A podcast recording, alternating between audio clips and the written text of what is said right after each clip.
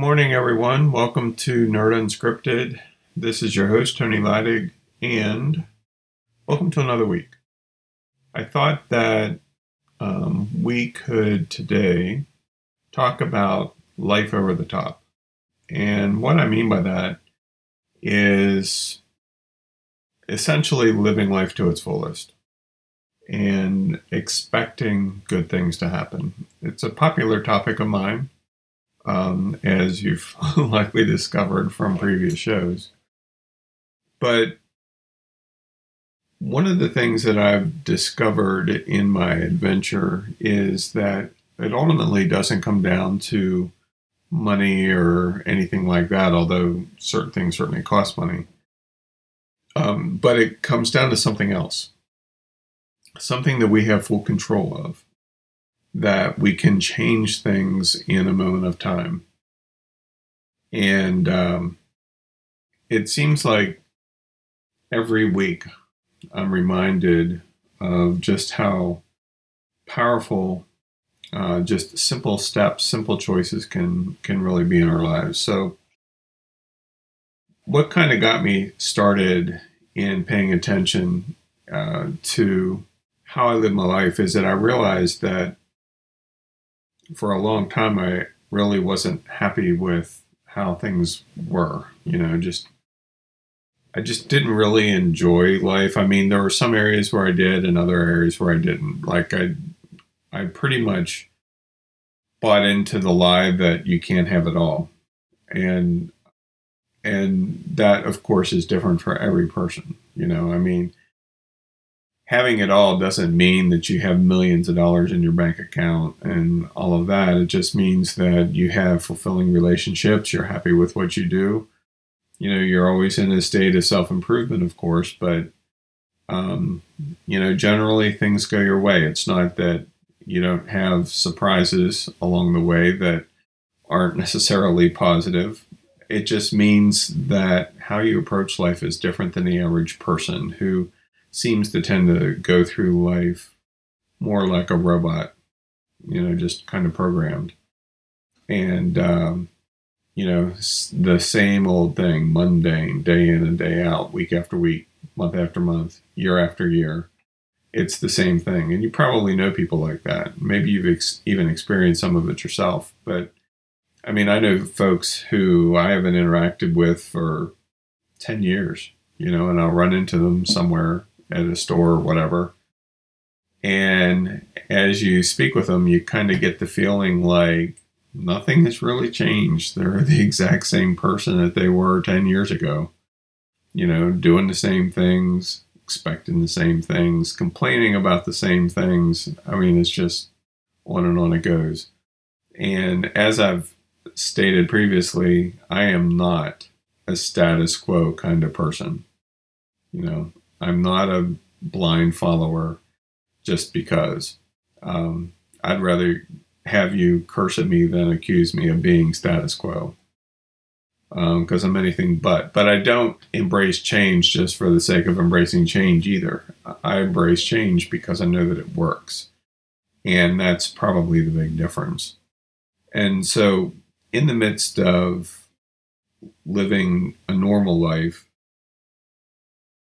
but wanting something more, but didn't even knowing, like not even knowing what that meant. Like I didn't even know what more meant. Um, I was really struggling in my personal business. My relationship with my first wife wasn't great. Um, I was surrounded by a lot of people who just weren't building me up you know, they were just immersed in their own struggles. And so there was this constant negativity that I was surrounded by. And it, it was driving me crazy because I saw it affect me. I saw it affect my attitudes. And I knew that there was a lot of things that I needed to improve on. I just didn't know how. Like, I didn't know what the answers were at all. And um, so we're talking time frame wise, probably see, it's 2019, so 16 or 17 years ago, I think is about where where I am in the timeline, and um, and before, of course. And uh, so I discovered this book called Spiritual Publishing. And it was written by Joe Vitale. It later became the book, The Attractor Factor. And as I read through that, it was a free download. And he opened up the door to ideas that I'd never even considered before. And of course, as you well know, I've been following him, became friends with him, all of that over the years, and uh, still ascribe to a lot of the things that he shares in his new books. I buy them all. And uh, one of there was one thing that he stated that it caught my attention at the time he mentioned it. I couldn't afford to do anything like that. I just kind of admired the fact that he could. And that was to carry a hundred dollar bill in my wallet. And I didn't think that well, first of all, I didn't have a hundred dollars. I didn't have an extra hundred bucks laying around that I could do that.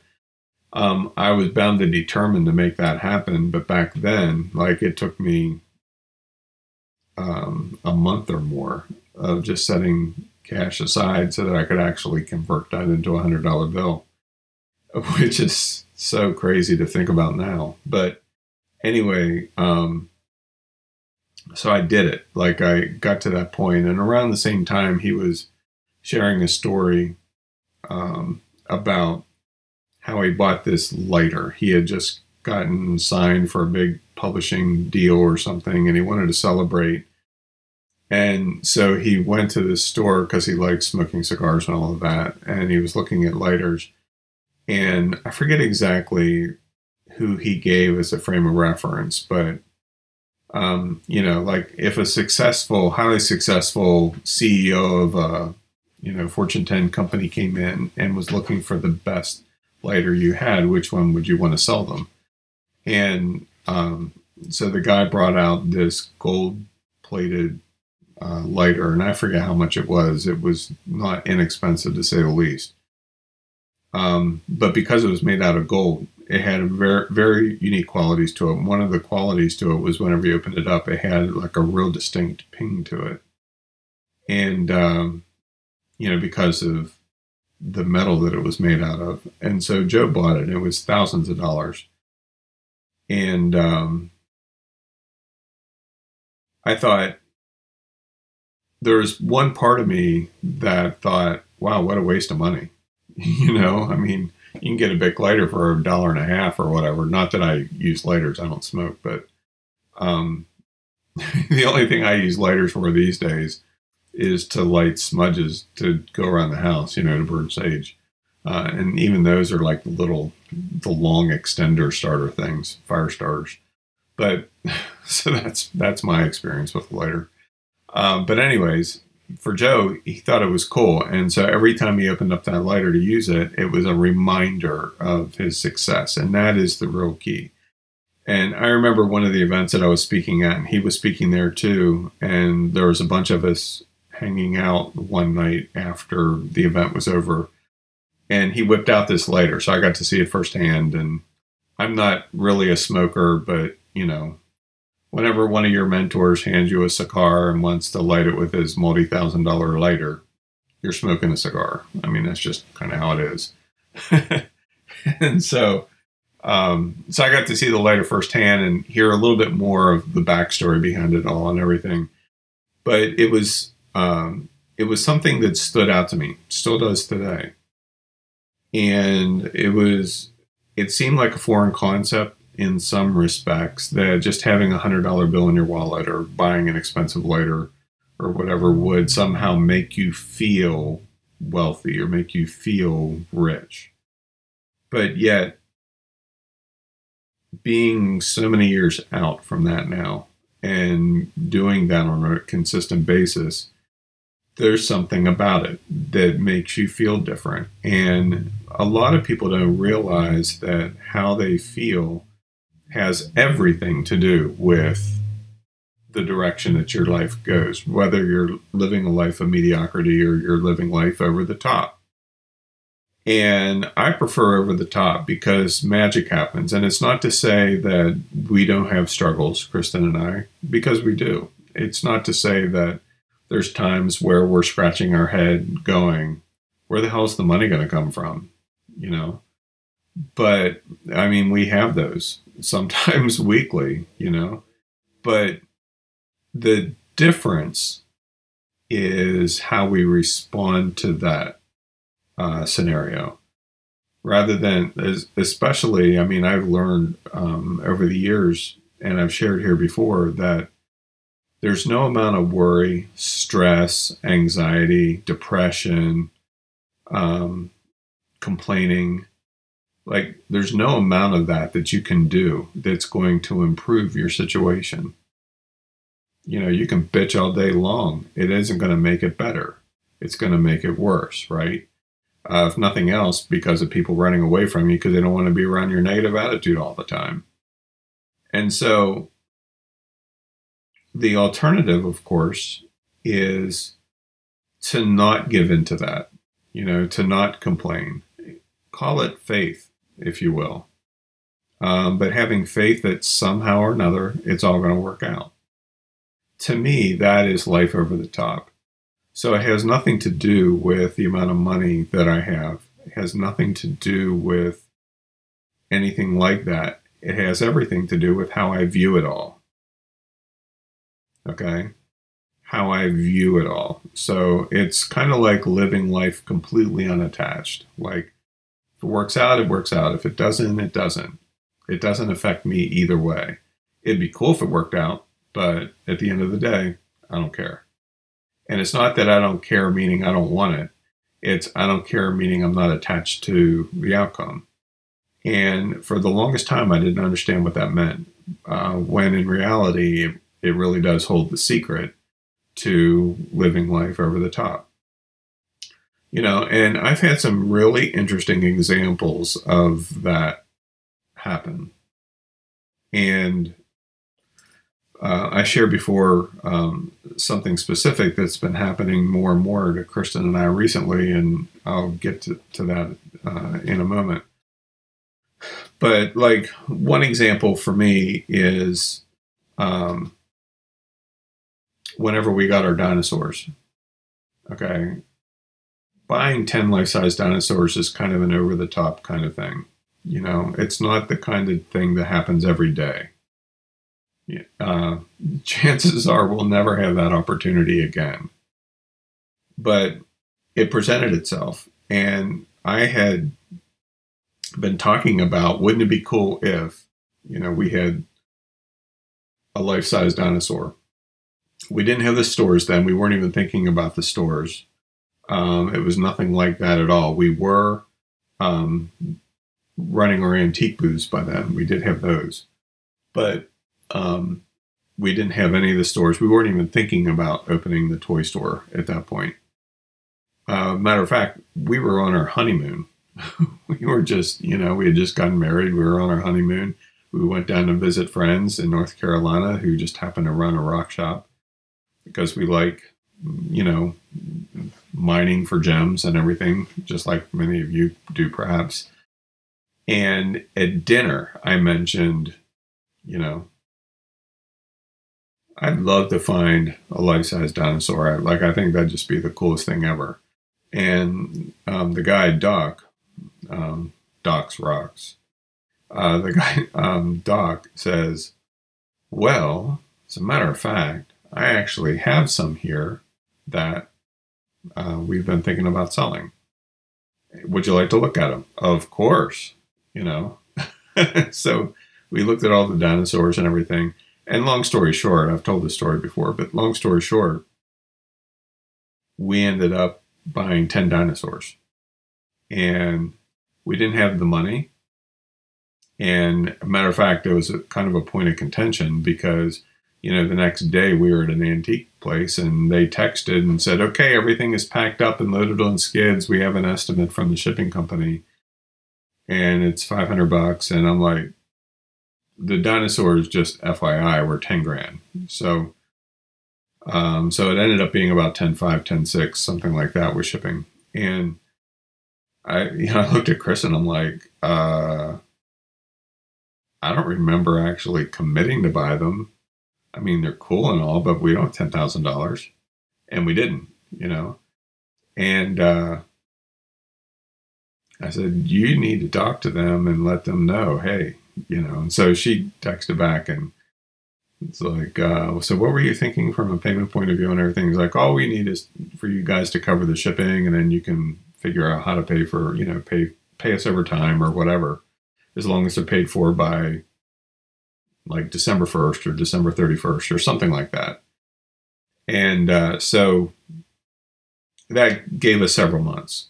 And she looked at me and she told me that, and I'm like, well, we can come up with ten grand in several months. I mean, that's easy, but um, you know, just not at the moment. So the shipping was like five hundred dollars. So we could do that right on the spot, and we did. And so it worked out. We got the dinosaurs shipped. They they came to us. We moved them all into storage, which is a fun experience in and of itself. Um, just because we got these pallets with shrink wrap dinosaurs on them from an 18 wheeler. Um, so that was a fun experience. Uh, and then they, we just moved him into storage and let them sit there, except for like one of the little guys I brought him over here to the house, uh, just to have fun with the cats or the cat. And um, so paid for. And then the following year, the following spring, is whenever we started talking seriously about opening the toy store and uh, signed the lease and everything and I think middle of May, beginning of June, somewhere in there is whenever we really started moving things in. And of course, then the discussion was, oh, well, we have to put the dinosaurs in the store because we're doing educational toys and all of that. And so all of that came together perfectly. Um, and so we ended up getting something really terrific that um, has been a, a drawing card for us for our stores before the store even existed. I mean, it's just like the ultimate in advance planning without even knowing that we were planning in advance, you know? It was just kind of fell into our laps that way. And um, I mean, yes, we had to come up with the, the cash, obviously, but it was the opportunity that caught our attention. You know, it was really the opportunity. And um,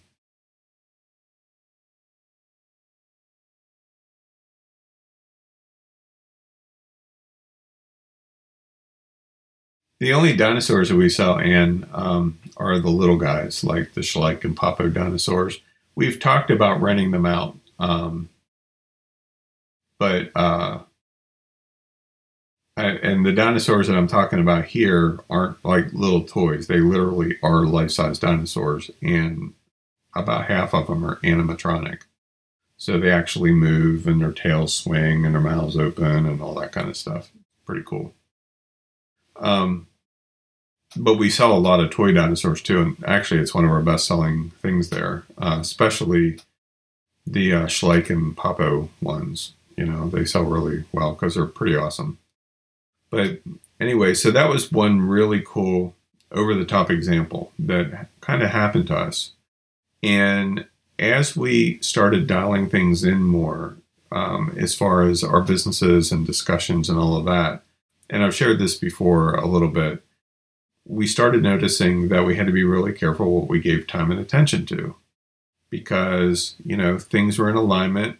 We were really happy, uh, generally, just happy and doing what we love and, uh, you know, uh, not just doing for ourselves, but uh, supporting families through, you know, through our employees investing in our local community, like all of that stuff we started doing. And what started happening was every single time we would get this idea, um, wouldn't it be cool if this or that? The opportunity would present itself. And along with it, the temptation to jump in. And we noticed that we had to be really careful what we wished for. You know, you, we've all heard that phrase, right? Be careful what you wish for, you just might get it. Well, uh, very often that's mentioned in a negative connotation um, or that there's some negative attached to it. But what we found is the exact opposite that uh, as we focused on things, opportunities would present themselves. And here's another really good example. Um, yesterday at auction, I bought a bear, a black bear, a full size taxidermy mount. and what's really curious about that is that just a couple of weeks ago, um, well, maybe a month ago, I uh, started getting more and more into buying and selling uh, bears, specifically Steiff bears. I've been buying more than selling because you know you need inventory. Um, and one of the not let me think about this. I guess the the first one, first Steiff bear that I bought recently, I've bought and sold them before. Um, when we had the antique booth, they actually sold really well. Um, but the first bear that I bought this go around is um, it's a black bear uh, called uh, what is he called? Winifred, um, because the uh, like Winnie the Pooh, you know, and uh, A. Milne, who wrote Winnie the Pooh, uh, the local zoo that they went to had this black bear there who was kind of like a stray, and so he was raised from the time he was little, and um, they called him Winifred, this black bear, Winnie for short, and so Winifred, this black bear, became the inspiration behind Winnie the Pooh. And so this Winifred bear, um, it was a Steiff reproduction, um, came up for sale at this auction that I was at, along with some other Steiffs and I was able to get him for a fraction of his value. I mean, it's basically a four or five hundred dollar bear, and I bought him for like thirty dollars or forty dollars or something. And he's in my office now, sitting right next to me. But what's interesting is he represents this black bear cub, you know, that was for real and later got older and you know grew up and everything. But it inspired Winnie the Pooh, which I love you know, Winnie the Pooh and all the stories and everything. You know, we all grew up with that. And uh, it's just one of those classic stories, uh, you know, and classic characters. And so, uh, starting with Winnie, this black bear that I have in my office, since then I've bought maybe another dozen or so uh, Steiffs, uh, including several, I think seven on Saturday this past Saturday. Uh, some really good deals. Holy cow. Uh, but anyway, um, so uh, that combined with what I shared last week, right? Um, if you were here last week live and we were talking about animal spirit guides and everything, I shared that, you know, my native name is Bear Walks in the Light, and there's always been this connection with bears and all of that, which I've always felt. And so we go to this auction, yesterday, and here's this full size bear mount. Well, given everything that's been going on, like how many times are you going to in your life have an opportunity to buy a life size bear mount? You know, and you might think, why would I even want one? But again, I that's just how I think differently. Because um, I'm thinking museum in the future, you know, all of that.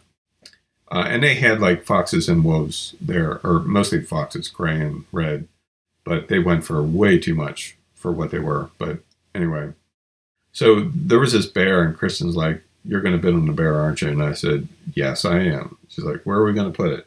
We'll figure something out. I'll stick it in, in my office if I have to. you know?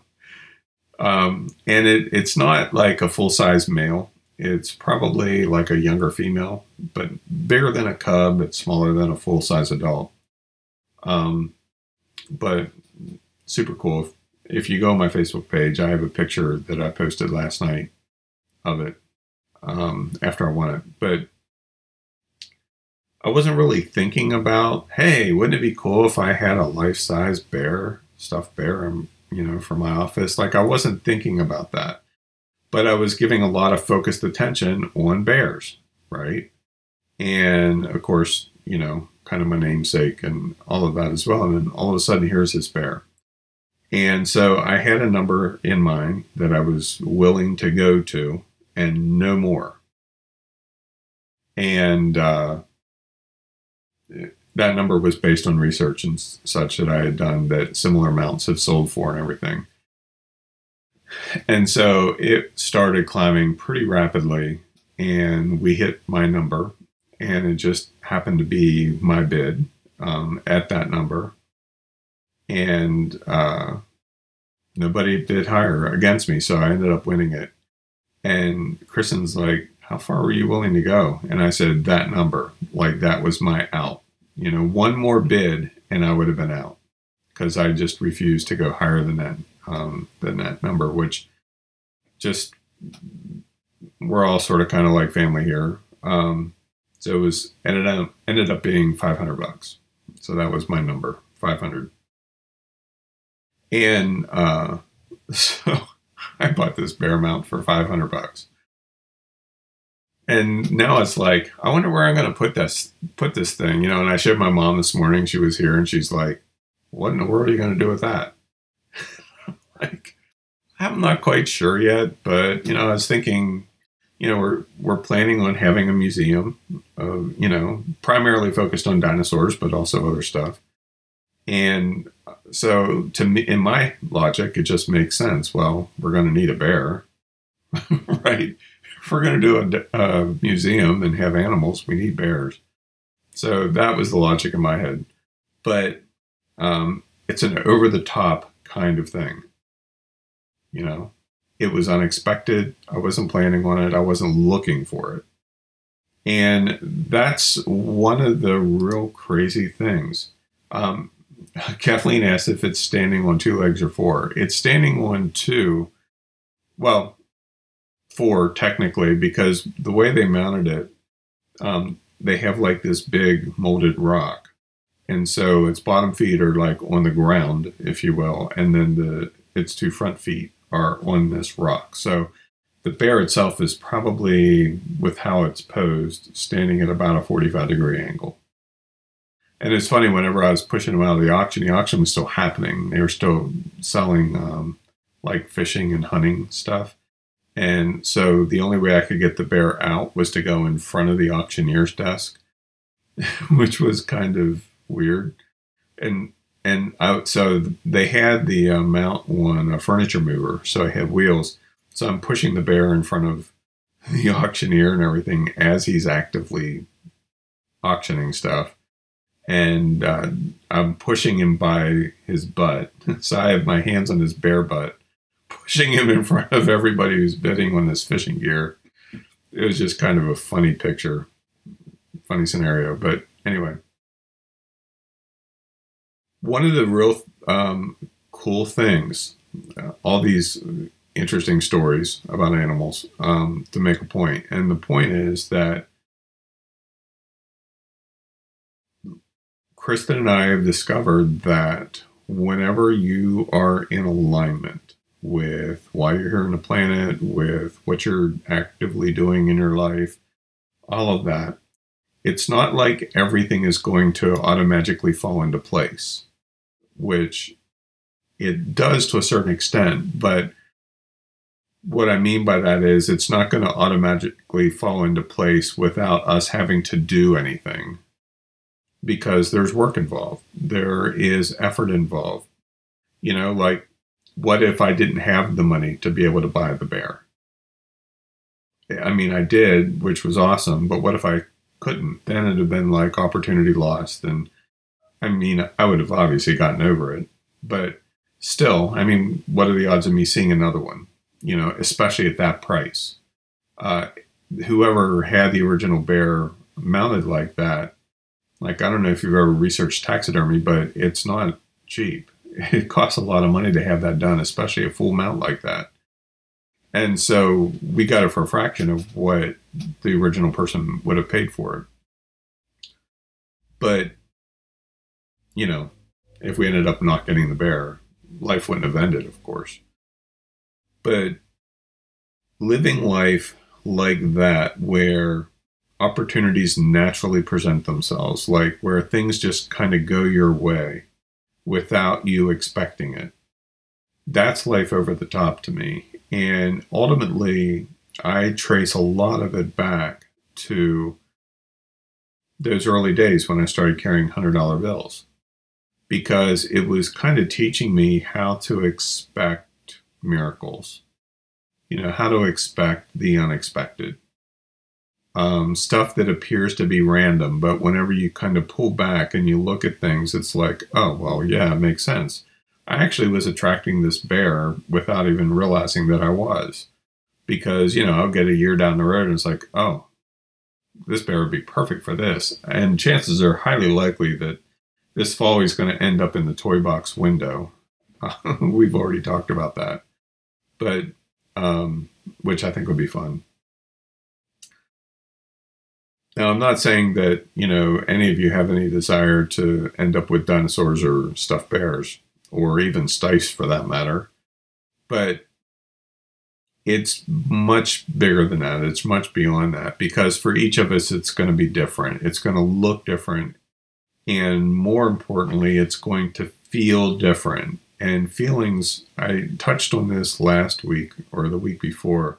Feelings really play into it, you know, and it isn't like you're just sitting there in meditation, just trying to feel what it would feel like to own a black bear, using that example it's not like that because honestly, I didn't do that. Like I don't do any of that. Um, it's more like just being unattached to life but expectant. You know, um, just being expectant. Like, let's say you know you need five thousand dollars by the end of the week, and right now you have three hundred and you have no idea whatsoever how on earth you're going to come up with $5,000. I've been in that situation many times and even with much, much higher dollar amounts. And we have a choice. You know, we can freak out, we can worry, we can, you know, be stressed out to the hilt, or we can trust that I don't know how this is going to happen, but somehow I just believe it's going to work out. And then it isn't just trying to scattershot and try anything and everything to to get that money. I mean, I personally believe and live by the notion that we get inspired ideas. You know, uh, half the time, you know, many people just completely miss them because they don't realize what they are it takes time to recognize, you know, just through practice to recognize, oh, this is a good idea. But one of the things that I've noticed is, uh, and I do this while I'm talking, like right now, is that there's this constant stream of data that's coming into my awareness. Sometimes it's pictures, sometimes it's words or phrases or whatever, mostly pictures though. And um, I've learned over the years that whatever comes into my mind, I go with it. Like it's there for a reason. It isn't just, you know, my subconscious playing mental games while, you know, my conscious mind is doing something else. Um, I've just learned to trust it. And there's been so many times where that trust or faith in the random thought that comes into my head, and many times it is random, that in just embracing that and trusting it, that becomes the solution to whatever it is that I'm facing. You know, I mean, if you think about it, okay, so I'm a teacher, and there's a lot of topics that I teach on. I'm, I believe that I'm really good at teaching. I enjoy it, and people seem to be blessed by it. And so, from that perspective, even in choosing courses, you know, what to give time and attention to, it doesn't mean that it's going to be a connection to my audience. You know, so as a result, nobody buys, or, you know, like two people buy, or something like that. Just using that as an example, that's my job. Okay. Me teaching is is part of my job. It's part of what I do. It's not the only thing I do for income, obviously, but it's certainly part of it, a big part of it. Um, but, you know, I get a random thought that pops into my head and says, why not do this? And I'm like, ooh, that's a cool idea. I like that. And so I'll just kind of, usually I'll write it down um, so I don't forget it because I've been there and done that too. Um, and then just kind of noodle on it for a little while, just kind of think about it. Usually I'll mention something to Kristen about it. And um, what I'm looking for is how it feels. You know, um, and most of you probably understand what I would mean by saying that I have a check about it. Okay, like something isn't right, it isn't sitting with me right, or there's just like this knowing something that no, that is not the direction. Okay, then I won't go that direction.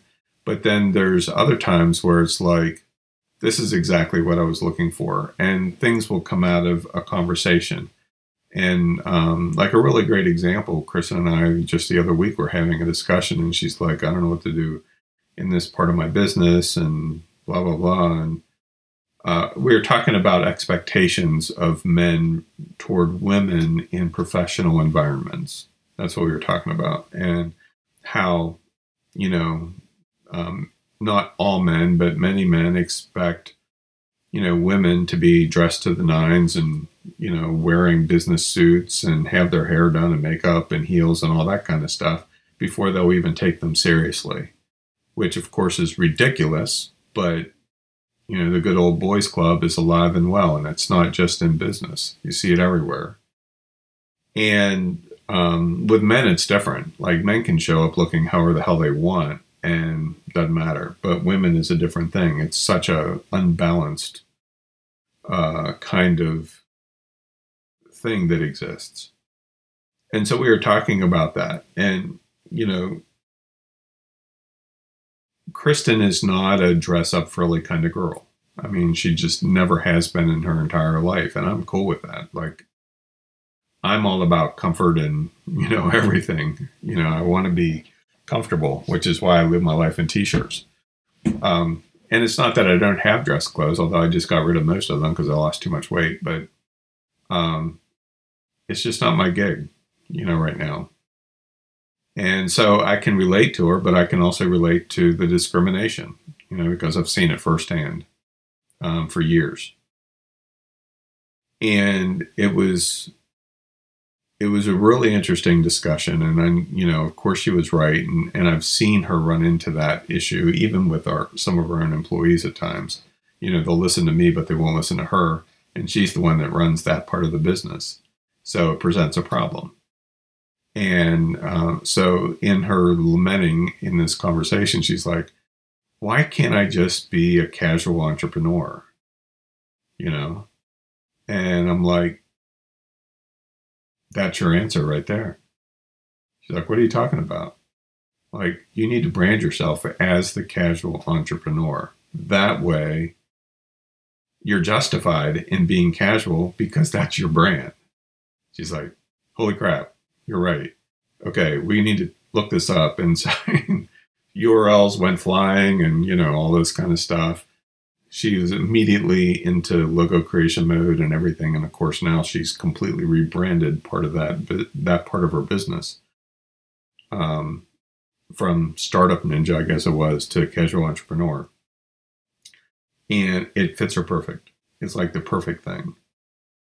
Were we looking for the new brand not necessarily we were having a discussion about you know inequality in the workplace men versus women but within that discussion, what us being open to and listening to what's coming into our awareness, you know, boom, this awesome brand showed up uh, for her. And I mean, it's just perfect. And that's how things tend to go, you know, uh, when you quote unquote least expect it, even though there's this underlying constant expectation, but it's not expectation based on need. It's expectation based on trust or faith, you know, if you will. So it's not like, well, God, I know you're up there and I'm one of your children, so I expect XYZ. It's not that at all. It's more like, I don't know the answers, but somehow I know that things are going to work out the way they need to. And as soon as you take that open handed approach, immediately what takes place, and this took me a long time to figure out because I'm a bit of a control freak at times. Less and less, it seems, these days, but certainly whenever I was younger, holy cow, you know, I wanted everything to be in my control. Um, but what happens when you take that unattached, open handed approach? What starts falling into place is instead of the answer or the solution being limited to your knowledge only, or your expectation only, or your projection only, because we tend to be very tunnel vision we need X amount of dollars or we want to see this happen, but it has to happen this way. We don't consciously think that, but yet we create that kind of a scenario. You know, well, if I could just get a raise or if I could get that bonus or whatever. So it's like, well, I work for a company and that's where I get my paycheck. Therefore, they are my source. When in reality, nothing is further from the truth. It doesn't matter whether you understand that or not. It doesn't even matter whether you believe it in some cases. But the reality is, whenever you take things from a more open handed approach, now all of a sudden, dots can be connected in ways that you've never even considered before. Which is why I constantly believe that we're surrounded by abundance, which we are. You know, I mean, all you have to do is look at the earth. We're surrounded by abundance. Where we get into trouble is whenever we want it on our terms, because then we'll try to make it happen, and most of the time we screw it up because we're not listening and allowing, we are projecting. It's got to happen this way. And then it doesn't happen that way, and it's like, this shit doesn't work. You know, Tony's full of crap. No, I'm not. You know, I proof after proof. You know, I've been living this way a long time. And there was a time where I was a constant worrier. I was constantly stressed. You know, I mean, that was my life. I was like that. And the epiphany for me was what I shared earlier that there's no amount of worry or stress that I can endure that's going to change it for the better. It just isn't. You know, you can't worry your way to a million dollars or worry your way out of a problem. You can't. It's impossible. But yet, I started noticing that somehow every time everything always worked out. And we've put it to the test. You know, I mean, we've been, there's been times where we faced some incredibly challenging situations that seemed impossible. I mean, literally impossible. And being on the other side of that, I can tell you confidently that every time, not 99.9% of the time, 100% of the time, every scenario has worked out. 100%. And of course, that builds your faith to know that, well, you know, and I mean, I, whenever I was first getting into this, like the voices in my head, so to speak, you know, God, the aliens, whoever it is, it, it could be like my divine soul, honestly, is probably who it is. But anyway, um, another conversation.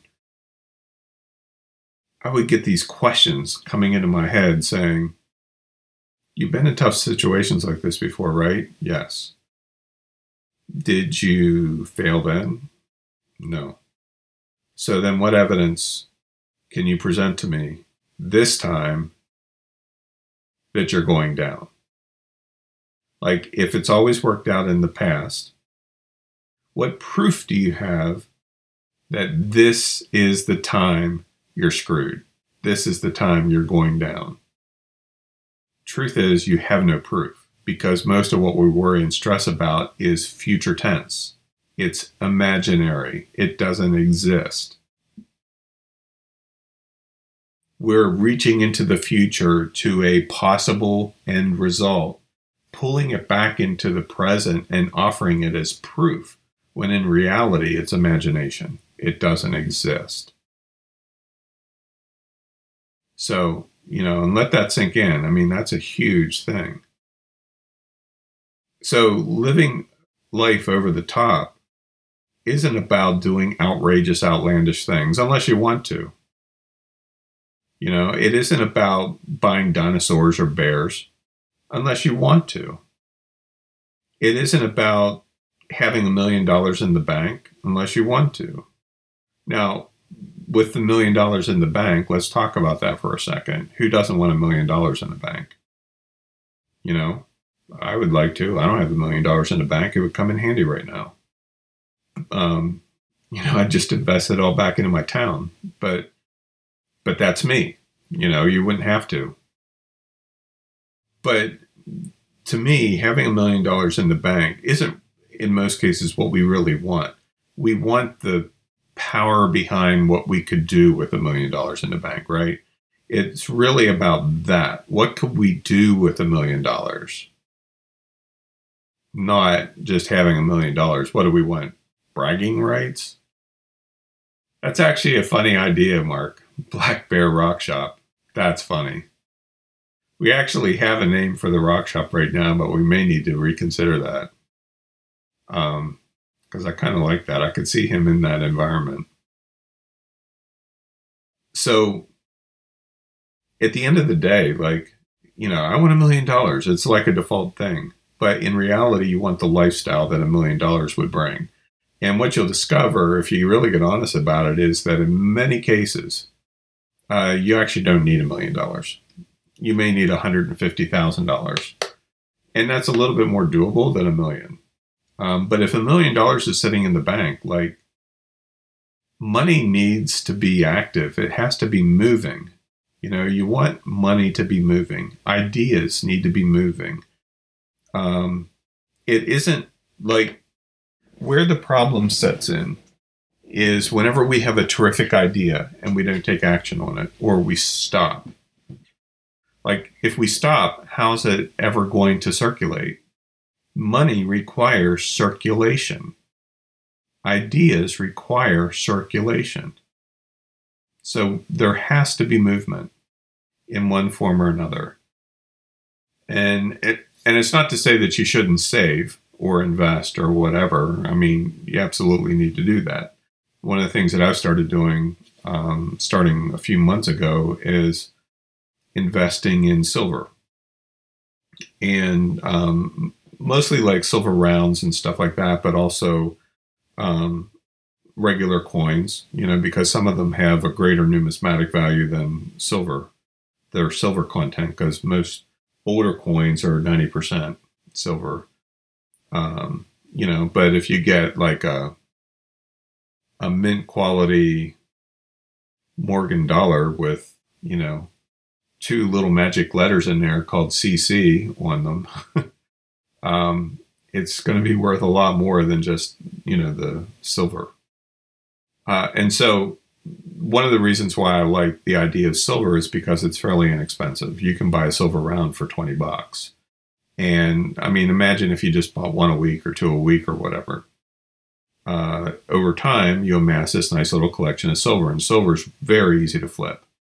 And so that's what I've been doing. Every week, I'll buy some, you know, just a little bit here and there sometimes a lot more than here or there, but most of the time it's just like a couple rounds. And there's a couple places that I use, like Provident Metals and APMEX and or APMEX, places like that, but also auctions. There's always coin auctions. And um, so that's a different way of setting money aside for a rainy day, quote unquote. And so now I have a couple thousand dollars worth of silver that's sitting in a safe, very secure. But um, at the end of the day, like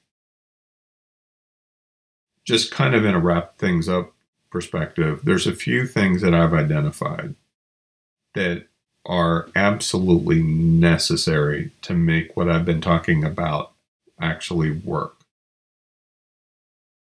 One is your attitude. You know, we we've if you've grown up in um, you know the success space at all, you've heard about having a positive mental attitude. And there is something to that, but it's not just having a positive mental attitude, it's having an expectant positive mental attitude. That is the difference. Having an expectant uh, positive mental attitude, because then it's like active tension, but not tension from the negative perspective. It's tension. Uh, we could call it actually divine tension you know, it's kind of putting the universe on notice. Hey, I'm not messing around here. You know, we have this relationship and it's ongoing back and forth. Um, so that's really important. Um, you also have to get rid of negativity um, very actively. Negative people, negative situations, negative scenarios.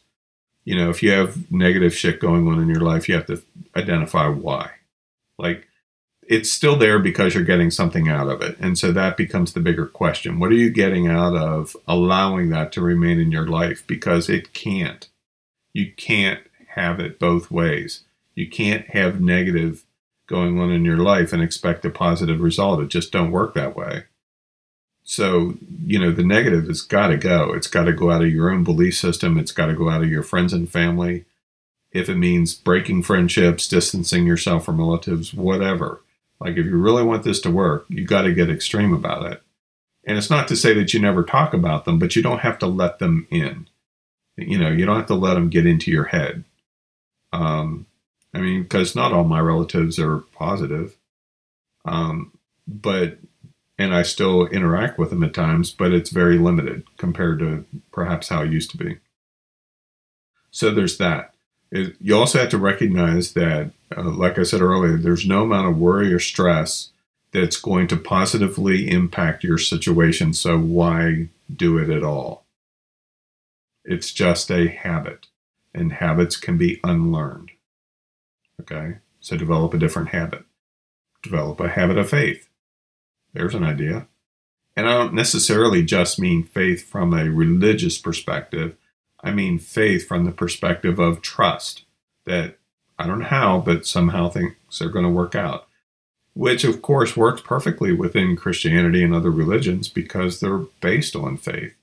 Faith is important, just like love is, you know? So we have to have both in our lives. And uh, and speaking of love, love is another part of it. We have to love what we do. And if there's something that you don't love doing, why are you doing it? And the biggest part of love at all is loving yourself. Do you love yourself or not? And if you don't, you need to identify why and change it.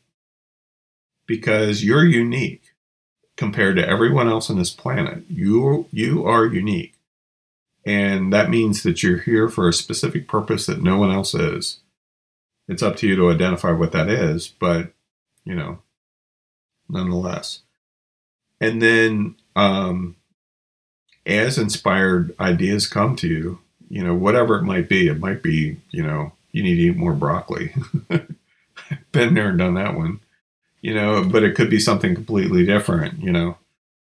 You feel this urge to go to Target, and as you're walking around the Target, you run into an old friend and you strike up a conversation, and it turns out that they have the exact answer to a problem that you're looking for a solution for. I mean, I've seen crazy, crazy stuff like that happen you know, um, Kristen just a couple weeks ago was at a uh, meeting with some friends of hers in a local in our local coffee shop, and there was a gal sitting at the next table, and somehow I don't remember how exactly now, but a conversation was overheard, and Kristen started talking to this other girl who literally just moved into the area and was originally from like New Zealand or something. And long story short, they were looking to buy buildings in downtown Chambersburg.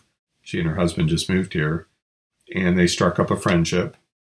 And now we're looking at possible developer business relationships with them. I mean, it's just really random stuff, you know. Um, but yet it happens all the time to the point where we have to be extremely careful what we give focus and attention to because it's like, oh, that's what you want? Okay. You know, and it just starts happening. It's like, no, no, no, not not yet. what am I going to do with all of this now? You know, maybe six months from now or a year from now or whatever. Um, and so that's ultimately what happens is it gets to the point where it just naturally flows. There's a flow to everything. And it could seem impossible. It's just not. You know, now will you get there overnight? It it is a process, no doubt about it. But um, you have to take those steps. It might just be one step at a time. Probably should just be one step at a time, but um, you'll get there and we're still getting there. I mean, we're still figuring stuff out. Um, our problem, and this is probably more Kristen's problem than mine, but it's certainly there with me too, is uh, is getting impatient. You know, I want it all now. you know, um, it's like why why do we have to you know, wait and just barely get by sometimes, even though it all works out. Sometimes it's by, you know, the skin of your teeth, so to speak. Why can't we just get this massive influx of cash and everything just gets leveled out to an even playing field? I don't know why. I don't know. You know, if anything, it just takes more trust and faith in a process to see things work out progressively than, you know, to just go out and win the lottery and it all be done. You know, not to say that I don't buy lottery tickets, I do. You know, I just bought, bought them over the weekend. I mean, you know, whenever the Powerball hits 448 million or whatever it is, um, it's stupid not to throw a couple bucks at it, even though the odds are ridiculous. You know, you can't win it all if you don't have tickets. So, just on the off chance the universe decides, hey, it's time, I'm ready. you know, and who knows? Nothing will really change. I'll still keep teaching. I'll still, you know, keep doing the things I'm doing now, just probably faster. Um, but anyhow, let me look at some of the uh, comments and questions. Uh, Anne said, My daughter had her boyfriend's deer head mounted two years ago for over $900. You got a fantastic buy yeah, it was it was interesting and creepy at the same time because they, there were a lot of mounts. Um, like there was like an elk and um, some deer, um, a couple wild boars, um, like a ram. Uh, they had a jackalope there, which was awesome. Um, I was really tempted, but you know, I didn't see any immediate need for it. Um, but so they had a lot of stuff like that, which I'm not, you know, animal heads hanging on walls has never really been my thing per se. But then they had like two gray foxes and a red fox and some ducks. And I think that's I think that's basically it. And the bear, of course, which, you know, was super cool.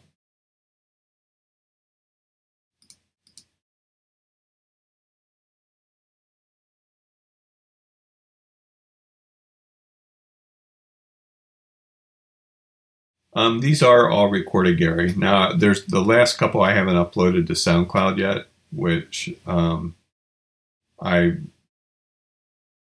I promise that I will do my best to get those uploaded.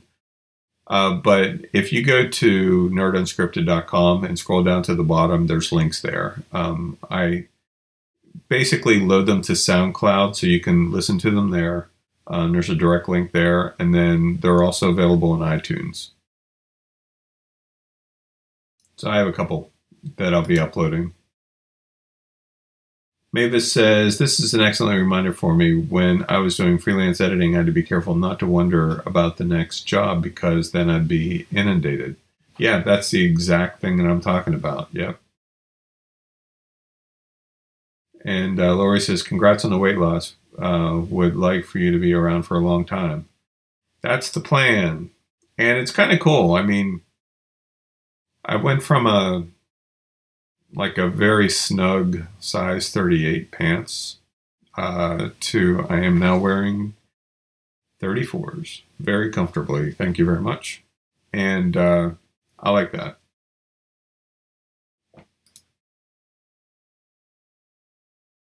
Uh, Jess says, There was a time in my life I worried with every problem. Then I discovered by immediately finding the solution was much more effective. Yet I see many who spend so much time stressing and not seeking the solution. Yeah, couldn't agree more.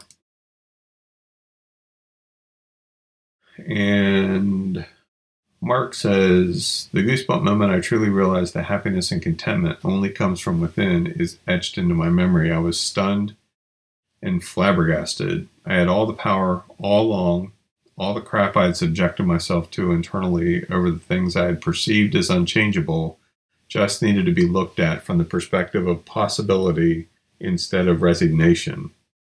Uh, almost ashamed of being emotional about um, about things, only to find that feelings are the key. Exactly. If you feel defeated, you will not look for opportunities or even see the opportunity right in front of you. It was so long ago that I clicked that switch that I'd almost forgotten that version of me. Your story of the younger you triggered my memory of the clueless me. Yeah, I was clueless as well. I can totally relate. Uh, Kathy says, Great session. We are surrounded by abundance. Just heard Sunday that God could have created one type of tree or even 10, but instead, look at how many different kinds of trees there are, or flowers, or birds.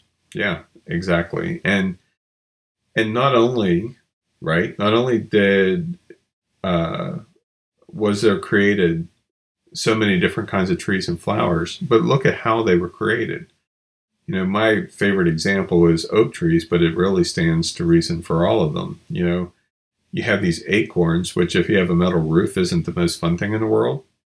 Um, especially in the fall, or if you have squirrels. But um, contained in every, you know, every acorn is another tree full of tens of thousands of acorns potentially, right? So, not just abundance at that level of all the different kinds of trees, but abundance even from the level of the seeds that get planted. And that's where it gets really fun.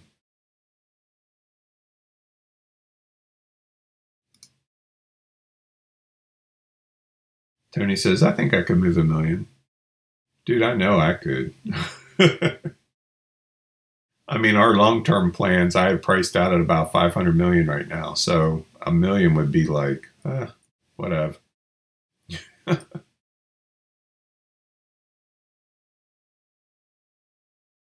Chris says, yes, why can't I have it now? Can you research this one? I, I, I can actually tell you the answer to that question. And here it is. This is the million dollar response. The answer to why can't I have it now is that you already do. You already have it now. The reason why you haven't taken possession of it is because you don't realize that you already have it now. I'll let you noodle in that one. because it is the truth. Anne says, It sounds to me like you and Kristen need to bring a box truck to the auctions.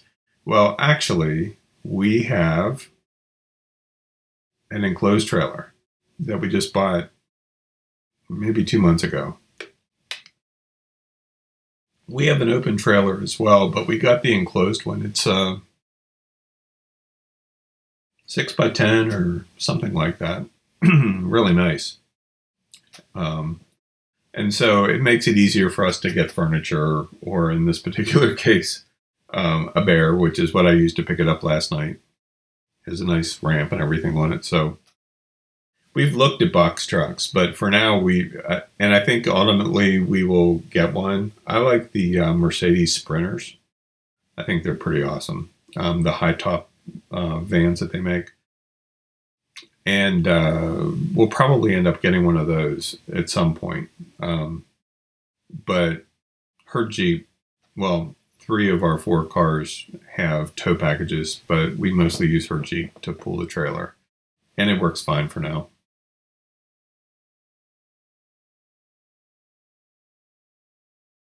Mark says, win the lottery and get faster. Tony at the speed of light. It probably, a lot would happen fast, I think. Uh, Anne says, wow, congratulations on the weight loss too. I'm uh, working on it uh, also. So I'll let you know my secret. Secret is I started drinking the amount of water that we're supposed to drink every day you know, six to eight glasses, the proverbial. I usually uh, follow the notion of um, half of my body weight in ounces. So it's a little bit higher. But I normally average, well, not yesterday. I didn't drink a lot of water yesterday, but normally I'm averaging around six or seven bottles a day.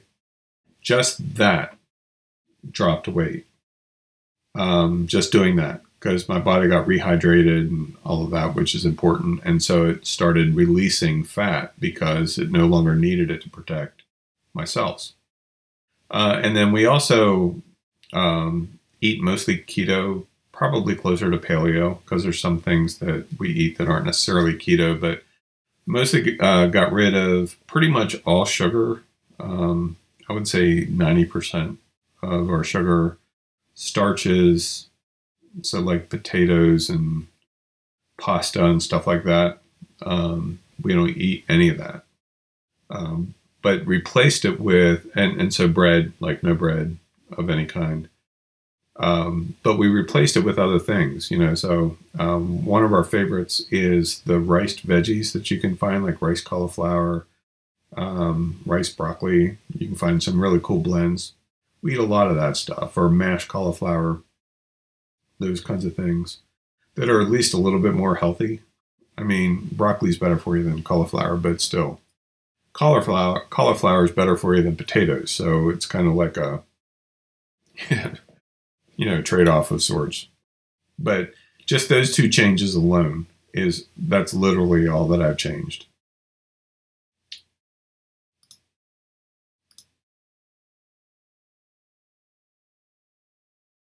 Uh, we're thinking about it, and she says uh, you should do a wrap with all your business advertising on your trailer.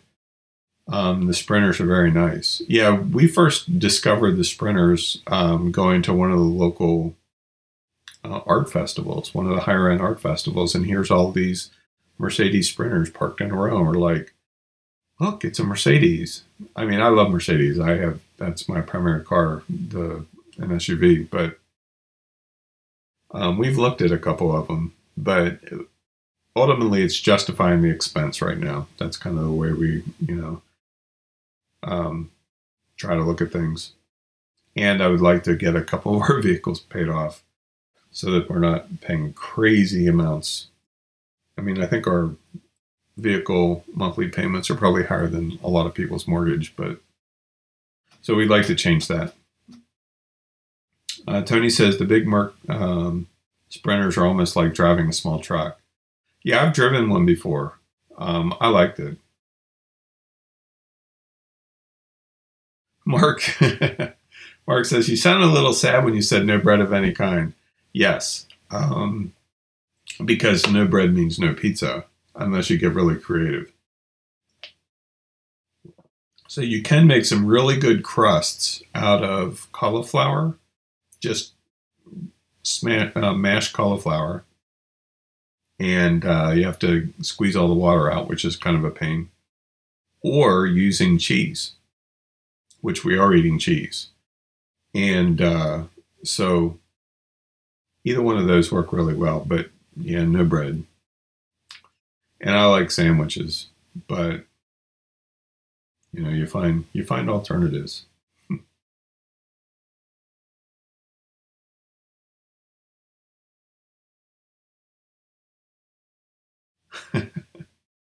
Irene says, let's hope someone doesn't get the bright idea of banning cauliflower like cows. Yeah, I, I think at the end of the day, weight loss ultimately comes down to just not eating a bunch of junk food and maintaining proper portions, like proper portion size. Portion control can go a long way to helping you lose weight. But I'd say more than anything, especially after this experience, is um, proper hydration. You know, like drinking five bottles of soda, even if it's diet or stevia or whatever, a day isn't hydration. And I drink my fair share of stevia soda, believe me, but you still have to drink the water. Your body kind of likes it.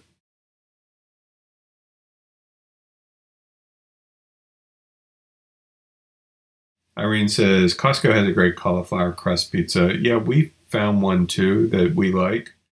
Uh, the problem is that it isn't just cauliflower, at least the one that we found. There are other ingredients in it. It's GF, um, you know, but there's like some rice flour or something like that in it. But I've made them just out of pure blended cauliflower.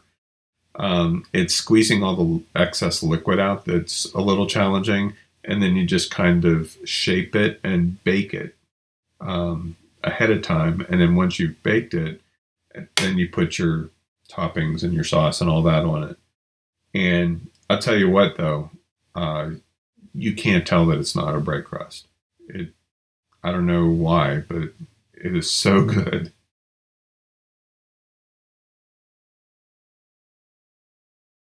Oh, that's interesting. Chris said I went some place where they made a pizza using very thin chicken as the bread under the cheese and tomato sauce. haven't heard of that one. That sounds yummy though. I love chicken. Gary says lots of water, no bread, but exercise. I haven't been exercising. Just, you know, to be honest. I mean, carrying boxes to my car from auction, if that counts as exercise, then I'm in.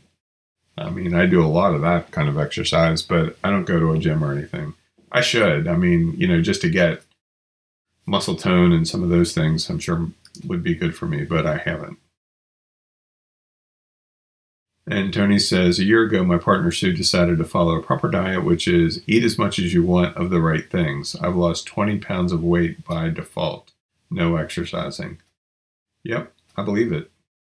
It's kind of crazy.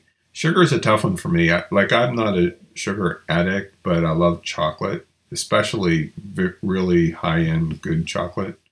You know, so in other words, most chocolate that is not made here in the US is the kind of chocolate that I like. You know, so some of the chocolates that you get from uh, Switzerland or Ireland, even some of the UK chocolates I really like, but there aren't many. Almost all chocolate in the US, not all, but almost all, use high fructose corn syrup, and I just can't stand that. You know, so like Dove is a good example that they don't use that, but Hershey's and all of them, which Hershey's is an hour away, but uh, and even Lindt chocolate, they're about an hour away a different direction. Um, but they all use high fructose corn syrup.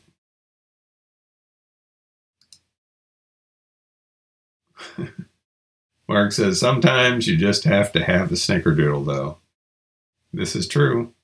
And I have some GF ones sitting in my freezer that my mother in law made, and they are yummy. Mavis says, develop a love for dark chocolate. Yeah, that's what Kristen eats all the time. I just, I mean, I can eat it. The really dark stuff, like 70, 80%, you know, I would just assume not even eat any chocolate if that was my choice. But anyway, I digress.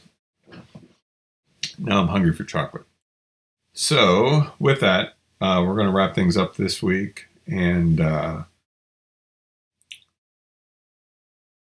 next week, we'll dig into another topic. Who knows what it'll be? I'd love to know. Most of the time, I find out, you know, a couple hours before it's time to go live. So that's how it just seems to be. And I can't do anything about it. Uh, until then, we will, uh, you know, keep doing what we do, right? Chris says, looking forward to getting uh, to your training on Thursday. Yeah, it's going to be a lot of fun. I'm looking forward to teaching this one. You know, you think you've known something a certain way or you know everything about a certain topic, and then you make a discovery that changes everything. And that's kind of like I was never planning on teaching about patents ever again. And then I made some discoveries that changed all that. So, anywho.